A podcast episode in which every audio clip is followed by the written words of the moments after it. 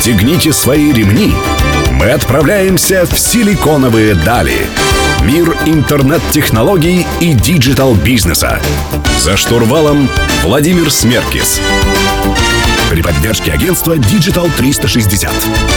Добрый день, друзья. Сегодня среда в эфире программа «Силиконовые дали» на Мегаполис 89.5 FM. Эм. Меня зовут Владимир Смеркис. Как всегда, мы беседуем про интернет, про технологии с предпринимателями, с топ-менеджерами компаний. Сегодня наш разговор будет про виртуальную реальность. У меня в гостях Илья Симонов, директор Центра виртуальной реальности компании «Крок». Добрый день, Илья. Добрый день. Давайте вообще определимся, что же такое виртуальная реальность. Многие путают ее с дополненной реальностью, потому что действительно VR, AR, как-то это рядом, близко. В чем отличие для того, чтобы люди вообще понимали, о чем сегодня мы будем говорить? На самом деле, хотелось бы чуть-чуть даже так издалека зайти, да, то есть э, для, вообще для многих виртуальная реальность это не только там сравнение с дополненной реальностью, да, это, так скажем, вообще все про 3D-графику. На самом деле так и есть. То есть, э, если говорить про виртуальную реальность, это технически созданный мир, да, где есть и 3D-графика, и сейчас уже популярны стали устройства, такие как шлемы, где мы можем надеть на себя шлем и оказаться внутри виртуального пространства. То есть мы полностью абстрагируемся от реального мира и оказываемся в виртуальном мире. То есть э, ну, можно провести с аналогию с играми, да, где там... Ну, это самый, наверное, такой распространенный кейс использования да, да, да, реальности. Да. Вот. Э, ну, я думаю, просто для аудитории он будет наиболее понятен сразу. Э, то есть виртуальная реальность это полностью созданный мир, где мы оказываемся в мире 3D-графики, да, где мы можем взаимодействовать с этой средой и получать обратно от нее отдачу. Вот. Понятно. А дополненная реальность тогда что это? Дополненная реальность, она на самом деле тоже на основе 3D-графики формируется, да, ее основное отличие то, что объекты вот именно виртуального мира 3D, да, мы накладываем на реальный мир. Ну, самая, есть... самая такая распространенная, наверное, многие пробовали, я уж точно, э, это игра Pokemon Go, это как раз-таки дополненная реальность, когда мы видим обычное здание, как в камеру телефона, и вдруг тут из э, откуда-то возникают какие-то гномы, какие-то персонажи, да, и, если, и дополняет если, реальность. Если очень просто объяснять именно принцип действия, то на самом деле это все верно. То есть э, Pokemon Go это самый простейший пример дополненной реальности, когда мы э, могли ходить, и кто-то даже сейчас, наверное, еще это делает, да, э, ходит там по городу или э, где-то, и мы можем видеть э, анимированные персонажи, да, наложенные на реальный мир, на реальную траву, на асфальт и где-то еще. То есть принцип такой, так э, это и есть дополненная реальность. Для тех, кто смотрит сериал, э, надеюсь, вместе со мной «Черное зеркало», много примеров было там применения и виртуальной, и дополненной реальности. Кажется, что это совсем близко. Хорошо, а вот э, технологически что это? То есть это просто 3D-графика, которая создана, и плюс э, возможность фиксирования человека в пространстве, да, то есть ты, можешь по этому миру виртуальному, когда в виртуальной реальности находишься, ходить или смотреть туда-сюда, да, вот большие компании, которые производят раньше назывались телевизионными приставками, консоли игровые, э, и в, шле, в шлеме ты двигаешься, руками двигаешь, что-то берешь, это вот такая вот виртуальная реальность. Технически, что, что составляет из себя комплекс виртуальной реальности? Ну, давайте я так скажем, скажу, да, более технически, да, но постараюсь объяснить это доступным языком. То есть э, виртуальная реальность это на самом деле э, все правильно, да, есть две основные составляющие. Это софт, э, в нем это 3D-график, да, интерактивные движки. Движки — это то, на, на чем создается 3D-графика и как она оживается, да, с помощью чего она оживается. И вторая часть — это оборудование. Оборудование, оно позволяет а, именно а, погрузить человека, да, то есть а, оборудование — это дисплей, то есть дисплей, он может быть, в виде очков или да, шлема, да? Шлемы, да, либо там э, есть такие иммерсивные специальные даже комнаты, куда можно зайти внутрь и оказаться внутри виртуального мира. А дополнительно есть системы отслеживания, системы трекинга они называются, да, и вот когда человек погружает э, надевая шлем или погружаясь в комнату, дополнительно еще подключается система отслеживания, то есть специальные датчики располагаются на нем. И при передвижении мы просто видим, а, как человек двигается в виртуальном мире, да, что он делает. А, вот специальными камерами, это создает специальными датчиками. Плюс еще есть система, которая позволяет управлять контентом, да, и вот совокупность всех вот этих девайсов плюс контент, а, общая интеграция, это и есть вот как бы техническая составляющая виртуальной реальности. Ну что ж, друзья, давайте поговорим в следующем блоке более подробно о том, что же такое из себя представляет виртуальная реальность. Погрузимся все вопросы обязательно Илье зададим. У меня в гостях Илья Симонов, директор Центра виртуальной реальности КРОК. Вы слушаете «Силиконовые дали», не переключайтесь, вернемся совсем скоро.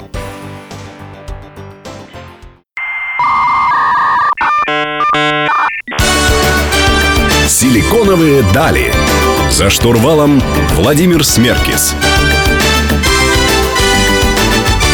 Друзья, вы продолжаете слушать программу «Силиконовые дали». В студии по-прежнему Владимир Смерки. Сегодня я беседую с Ильей Симоновым, директором Центра виртуальной реальности компании «Круг». А, Илья, немножко разобрались о том, что такое виртуальная реальность. Туда, где мы при помощи различных девайсов погружаемся, нас видят, где мы в пространстве. А, как раз-таки в прошлом блоке затронули тему того, что есть специальные комнаты, в которых ты находишься. У нас, кстати, в бизнес-центре, в котором я сижу, есть э, квесты э, с, использованием виртуальной реальности. Вообще, для большинства людей виртуальная реальность — это про игры, да, и только с этим э, ассоциируется данная, данная технология. Так ли это? Где сейчас используется виртуальная реальность? Безусловно, игры это, так скажем, самое популярное применение, да, оно, оно касается именно нас, да, э, нашу повседневную жизнь. Но а первые, так скажем, упоминания, да, виртуальной реальности, оно вообще далеко-далеко в прошлом веке было, да, в 60-х годах, когда виртуальная реальность создавалась как инструмент для визуализации данных, больших объемов данных. НАСА начала развивать это как R&D, и в 90-х годах были попытки тоже сделать, так скажем, развлекательные а, кейсы, да, там Sega и Nintendo делали, но графика, именно и девайсы, и графика была очень примитивная, и это кануло в лету. Да. Это во времена MP3-плееров с 16, гига... 16 э, мегабайтами памяти, да? да ну, почти, деле... практически даже раньше, я думаю. А, и вот в 2012 году стала популяризация всеобщая, да, когда появились доступные девайсы, и развлекательное направление, оно, так скажем, выстрелило. А сейчас э, очень много различных парков развлечений, да, есть и, так скажем, домашний VR, да, где можно поиграть э, уже у себя дома. Но мне хотелось бы даже рассказать про направление, которое для многих, наверное, неизвестно. Да? Это профессиональное направление применения VR, где мы можем не просто у себя дома поиграть или в каком-то парке развлечений, да, а именно на своем рабочем месте это использовать. Ну, э, есть два таких больших кита, где и мы, наша компания, в частности, работает, это обучение персонала с применением симуляции, компьютерных симуляций и эффект погружения. А есть компании, где жизнь человека, на самом деле, она прежде всего, да, то есть она на первом месте, его, безопа- его безопасность э, на рабочем месте. И необходимо его подготовить к различным нештатным ситуациям, которые так или иначе возникают. Это, в частности, нефтегазовый сектор, это металлургия, нефтехимия. То есть на заводах есть возможность возникновения опасных ситуаций, которые может, так скажем, повлиять на человека там, ну, ну что вы, я не знаю, симулируете пожар, э, человек... Все, все верно, все верно. То есть э, технология виртуальной реальности, она эффективна именно там, где в реальной жизни мы не можем создать такую обстановку. То есть а, если просто выражаться, да, то забивать э, молотком гвозди, наверное, виртуальная реальность здесь не нужна. Здесь и так все понятно и достаточно просто обучиться это в реальной жизни.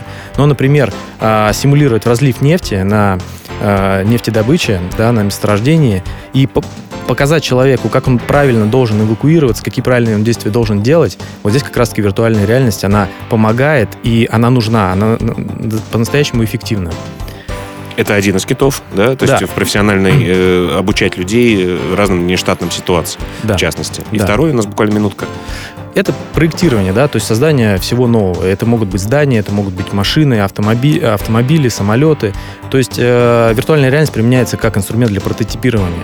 А, конструкторы давно уже применяют 3D-графику, компьютер, компьютерное проектирование, но сейчас у них есть возможность до того, как они сделали реальный какой-то образец, э, опытный, да, или построили там здание, макет здания, уже можно оказаться внутри этого здания, походить, посмотреть, сделать различные сечения, разрезы, согласовать с другими коллегами. То есть такой абсолютно а, утилитарный инструмент для профессионалов, который позволяет сэкономить затраты на прототипах, на реальных, да, то есть используя виртуальные прототипы. Что ж, друзья, из игрушек мы в серьезные дела погрузились. Виртуальная реальность это вам э, не просто так. У меня в гостях сегодня Илья Симонов, директор Центра виртуальной реальности КРОК. Кстати говоря, вы все выпуски программы «Силиконовые дали» можете послушать на сайте www.siliconovые.ru. Э, мы вернемся к вам через несколько минут, не переключайтесь. Сегодня будем говорить про виртуальную реальность.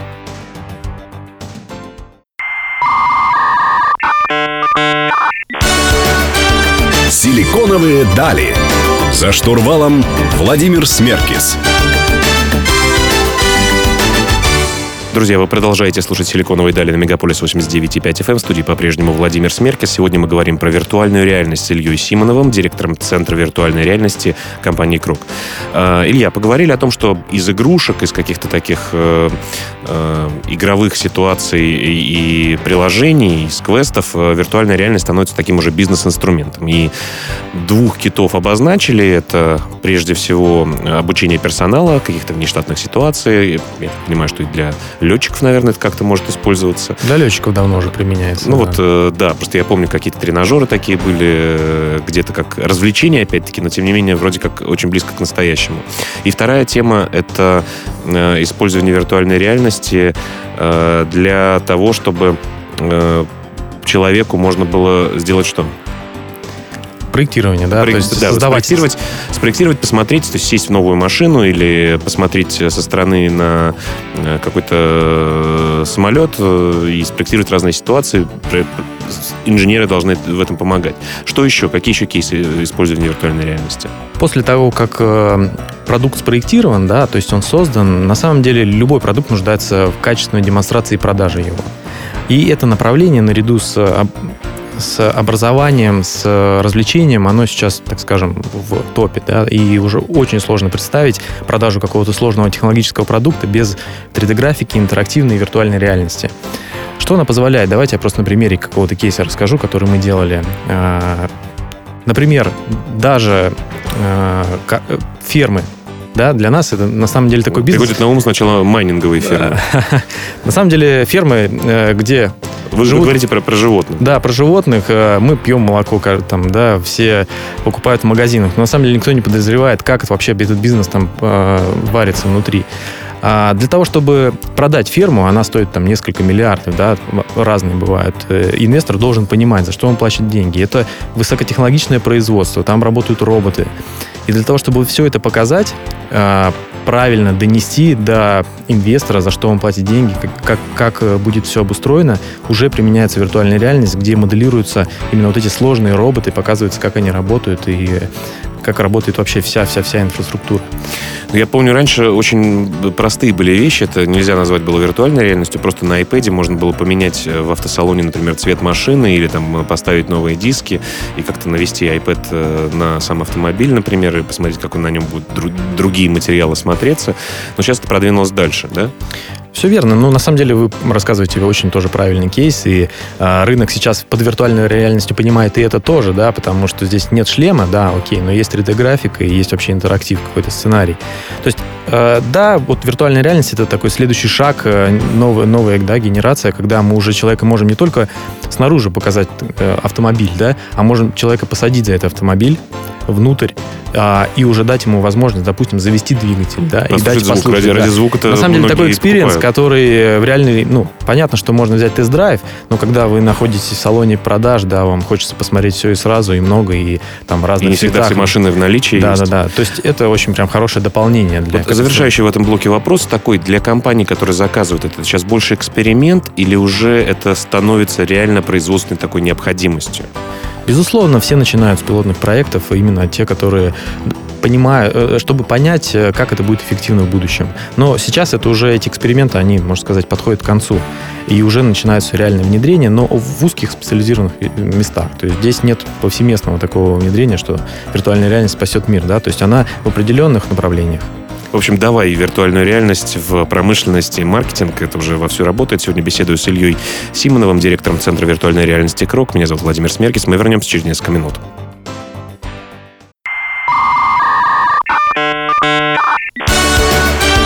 Силиконовые дали. За штурвалом Владимир Смеркис. Друзья, вы продолжаете слушать «Силиконовые дали» на Мегаполис 89.5 FM. В студии Владимир Смерки. Сегодня я беседую с Ильей Симоновым, директором Центра виртуальной реальности КРОК. Мы говорим про виртуальную реальность и ее применение вообще в жизни. Мы поняли, что она применяется в промышленности, в маркетинге. Вот для меня большим э, достаточно... Э, большой такой галочкой жирной стало, когда в Большом театре установили камеры, и люди со всего мира могли смотреть по видео через интернет э, спектакли. Э, какое-то время назад, полгода или год назад у нас в гостях был, э, был Министерство культуры, и они сказали, что они очень активно э, с этой историей экспериментируют, именно с дополненной реальностью. То есть можно посмотреть э, вторые слои работ, когда ты приходишь в музей, узнать дополнительную информацию, послушать про э, биографию, послушать биографию художника. Э, вы с культурными, так сказать, э, экспонатами как взаимодействуете? Есть ли у вас проекты какие-то? У нас есть э, проект, который прям так скажем, напрямую, напрямую связан с Министерством культуры, и, так скажем, он, он больше социальный, да, то есть он, конечно, нужен музею, музей — это Эрмитаж, да, у нас есть проект с Эрмитажем. А в чем заключается проект? Это оцифровка непосредственно музейных экспонатов из зала. Для чего? Для того, чтобы только, не только музей был а, в Петербурге, да, и вообще вот на самом деле руководство музея говорит, что музей это достояние там, людей, да, это не достояние там, государства, да, это именно достояние людей. Музей должен быть максимально доступен людям. И для того, чтобы вот он стал доступен не только в Петербурге, да, а, допустим, во Владивостоке, в Казани, да, или вообще в другой стране, мы создали виртуальную копию пока нескольких залов, то есть, да, сейчас в процессе идет. Но это на самом деле абсолютно новый опыт для человека, который вот именно э, у него нет возможности посетить музей. Допустим, он живет в Владивостоке. Да и мало того, есть же огромное количество там малоподвижных людей или людей, которые не могут себе позволить путешествовать там, в другой город. Абсолютно верно, да на самом деле опыт посещения реального музея да, и виртуального музея, они абсолютно уравниваются. За счет чего? Естественно, круто сходить в реальный музей, да, увидеть это величие. Но в виртуальном музее у тебя открываются дополнительные возможности, такие как ты можешь посмотреть за статую, зайти вообще. Тебе никто не скажет, что этого нельзя делать или не трогайте статую руками. Ты можешь послушать аудиогид, ты можешь посмотреть инфо, любую информацию. И мы добились такого качества графики, на самом деле, что в шлем, надевая на себя шлем, ты погружаешься абсолютно. То есть, находясь там в 10-15 минут в музейном зале, ты уже теряешь границы, где реальность, где, где виртуальный мир. То есть абсолютно комфортно, абсолютно удобно и информативно. То есть у нас э, есть такой... Э, в книге отзывов и приложений у нас огромная книга заполнена людьми, которые говорят спасибо за этот инструмент. Да и не всегда в живой музей комфортно пойти. Я помню, как-то был э, в Лувре в Париже. Просто была неимоверная жара, огромная очередь, а тут раз, и ты уже в музее. Но, с одной стороны, это хорошо, что мы позволяем культурному наследию различных стран, различных людей это все э, ощутить, посмотреть. Я думаю, что это, конечно, будет развиваться. С другой стороны, как вы смотрите на то, что э, люди не захотят вообще э, выходить из дома. Вот насчет того, что люди не будут в живом мире коммуницировать, как вы думаете, есть такая проблема все-таки или нет? Знаете, вот я, наверное, сапожник без сапог, да, и работая с виртуальной реальностью, я в жизни ее использую, но пока очень ограничено, да, то есть я думаю, что пока нет такой опасности, что вот мы сейчас все будем в виртуальном мире и ходить в Эрмитаж только с помощью виртуального, да, там, скажем, посещения. А, на самом деле, я думаю, что это, может быть, и будет, но, по крайней мере, нам с вами еще и нашим детям, наверное, это не грозит.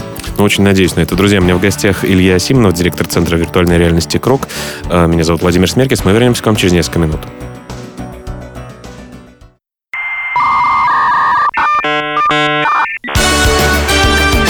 Силиконовые дали. За штурвалом Владимир Смеркис.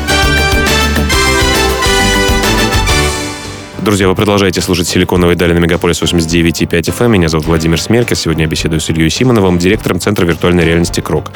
Э, скажите, пожалуйста, Илья, э, если я хочу использовать эти технологии, через какие мне ступеньки, через какие шаги мне необходимо пройти, насколько это все-таки дорогостоящая штука? Будь я художником с небольшой галереей или галеристом с небольшой галереей в 100 квадратных метров, или я выпускаю какой-то чудо-стакан э, или стаканы, и хочу, чтобы люди приходили в мой виртуальный магазин и все это смотрели. Какие шаги и насколько это трудоемко сейчас? А, на самом деле, это достаточно трудоемко сейчас, да, чтобы вот, э, вот этот порог, порог вхождения, да, использования технологий, он сейчас еще пока вот достаточно высокий. Но я скажу, э, вернусь на три года назад, когда где-то 15-20 компаний занималась виртуальной реальностью, именно созданием ее. И она стоила гораздо дороже, чем сейчас. Сейчас это сотни. То есть это уже 500-600 компаний, которые как-то поставляют услуги. Это по всему миру или в России? В России только в России. Я не говорю по всему миру. По всему миру это гораздо-гораздо больше. То есть уже порог вхождения гора... меньше, да, это прошло три года. Пройдет еще пару лет, и я думаю, что там а, пользователю ну, так скажем, это может быть B2B компания какая-то, очень будет просто найти а, того, ту компанию-исполнителя, кто сделает любой абсолютно запрос под их задачу. А как обстоит сейчас? Да? Сейчас э, нужно, так скажем, находить компании, которые в этом специализируются и как можно детальнее описывать свою именно проблему и задачу, да, не придумывать за компанией там уже какое-то решение. Ну, давайте какой-нибудь простой кейс прямо, да, вот э, самый простой кейс э, по шагам, какие действия нужно будет предпринять, помимо нахождения компании, подписания договора, Э, контракта, оплата и так далее. Вот как э, проект разрабатывается внутри? А, разработка вот именно проекта виртуальной реальности очень близко, на самом деле, к разработке игр. Очень близко, да, и даже специалисты практически, а, когда мы начали заниматься, специалистов можно было взять из игровой индустрии, а, так скажем, немножко докрутить их э, мировоззрение, да, и уже так делать другие проекты с ними. Если сейчас, да, вот поговорить э, как, э, как прям пошагово, да, то есть на самом деле нужно не не думать о том, что вот у вас будет с помощью виртуальной реальности, а просто описывать больше проблему и задачу. То есть, если вы выпускаете чудо-стакан, как вы говорите, да, вы должны описать, что у меня проблема, вот у меня есть чудо-стакан, никто не понимает, в чем его фишка.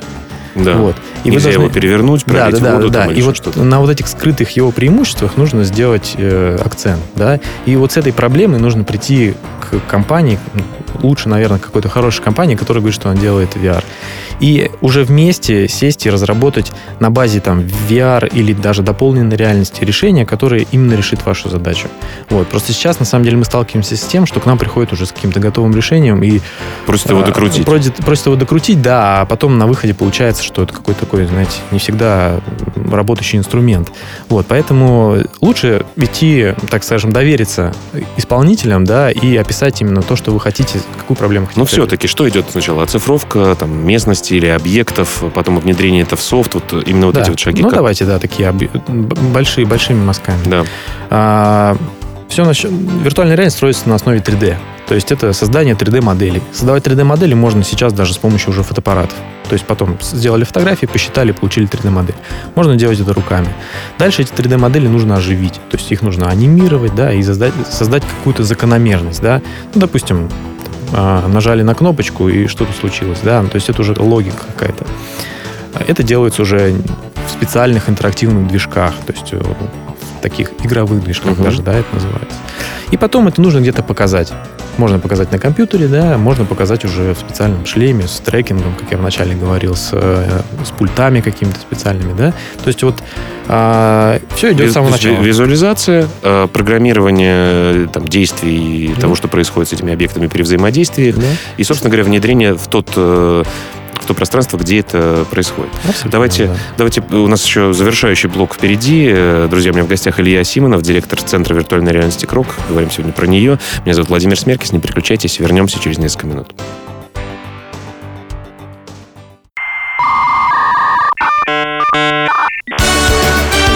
Силиконовые дали. За штурвалом Владимир Смеркис.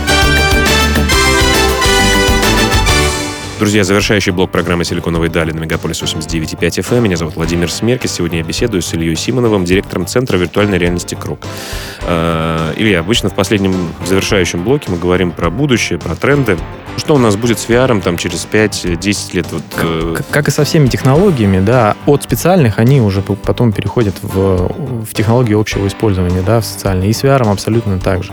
То есть а, сейчас, да, это больше B2B, уже появляются развлекательные парки и игры, но на самом деле есть даже кейсы уже, где банки начинают тестировать технологии для того, чтобы э, ну, пока VIP-клиенты да, могли получить VR-гарнитуру и, надев э, шлем, а, такой, знаете, новый интерфейс к данным, вы можете увидеть свои счета, цифры, э, именно передвижение транши, и все это ну, как бы как интерфейс э, в 3D, да, то есть в, объемном, в объемной графике. То есть даже такие кейсы уже появляются. Пока так звучит как э, развлекательная все-таки пока что штука. Да, развлекательная, ну как бы она даже, скажем, не развлекательная, информационная, информационная, да, то есть это какие-то новые интерфейсы. А... С другой стороны, наверное, какой-то банковский продукт какой-то можно показать там со схемами, с, с Абсолютно верно, да. То есть еще. это, ну, если мы говорим про бизнес, да, зачастую это предприниматели, да, для них, я думаю, это прям будет очень полезно. Но опять же, это все нужно тестировать и проверять, да. И э, хотелось бы сказать, что может быть драйвером вообще в будущем, да. Вот сейчас мы столкнулись с проблемой, что специалистов, вот в частности в России, никто нигде не обучает, только-только появляются там университеты, кафедры, когда за рубежом это уже, в принципе, давно было. То есть можно было прийти и отучиться, так скажем, на 3D-шника и на VR-щика, да.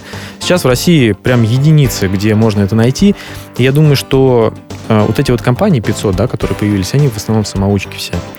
Конечно, вот. кто-то и... из смежных да, отраслей, да, да, как да. говорится, из игр, наверное. Там да, пришел. абсолютно верно. Кто-то там поменял квалификацию. Но вот когда вот эти институты начнут выпускать людей, то есть ребята молодые будут приходить уже учиться, так скажем, а, работать с технологиями, но применять их уже в жизни, и появятся абсолютно новые идеи. То есть сейчас это а, пока мы все-таки ограничены тем, что вот генерится именно теми 500, 500, 500 компаниями, которые есть на рынке. Ну и как со всеми технологиями, наверное, все-таки будет удешевление. Да, все мы уже видим, ну, я не знаю, сложно это, наверное, назвать назвать VR, но там возможность, опять-таки, камеры телефона снимать там 360 э, э, э, фото и видео, э, как мы помним, с памятью да, компьютерной, с хардами, как они дешевеют, как получается, получается более компактные и более объемные устройства, наверное, будет такая же, такой же тренд, да?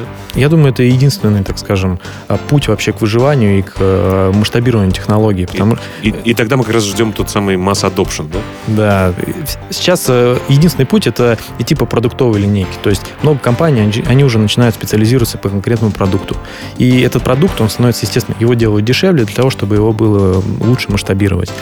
Вот. И когда уже будут конкретные какие-то продуктики, я думаю, что порог вхождения будет гораздо ниже, да, но они будут очень специализированы. Ну что ж, друзья, увлекайтесь виртуальной реальностью, за ней все-таки, наверное, будущее. Не забывайте находиться в реальном мире, также слушать нашу программу каждую среду в 15.00 на лучшей радиостанции Москвы, Мегаполис 89.5 FM. Эм. Сегодня у меня в гостях был Илья Симонов. Илья, большое спасибо, что пришли к нам. Спасибо вам. Э, Илья, директор Центра виртуальной реальности КРОК. Э, также хотел бы вам напомнить о том, что вы можете прочитать текстовую версию интервью программы «Силиконовой дали» у нашего партнера издания о бизнесе и технологиях Русбейс, адрес в интернете rb.ru.